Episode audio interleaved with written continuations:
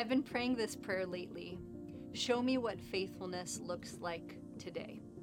I want the five year plan, or at least the one year plan, and if so, if possible, the 10 year plan. But I've been praying this prayer to ground me in right here now. Show me what faithfulness looks like today. And it reminds me of this scripture Isaiah 30, verse 21 says, You will hear a voice behind you saying, This is the way, walk in it. That we would hear at each turn, This is for you. You might not know 20 steps, but you'll know the next step. So today, the word of the Lord for you and for me is that God is here. God is ready to direct us to what faithfulness looks like today.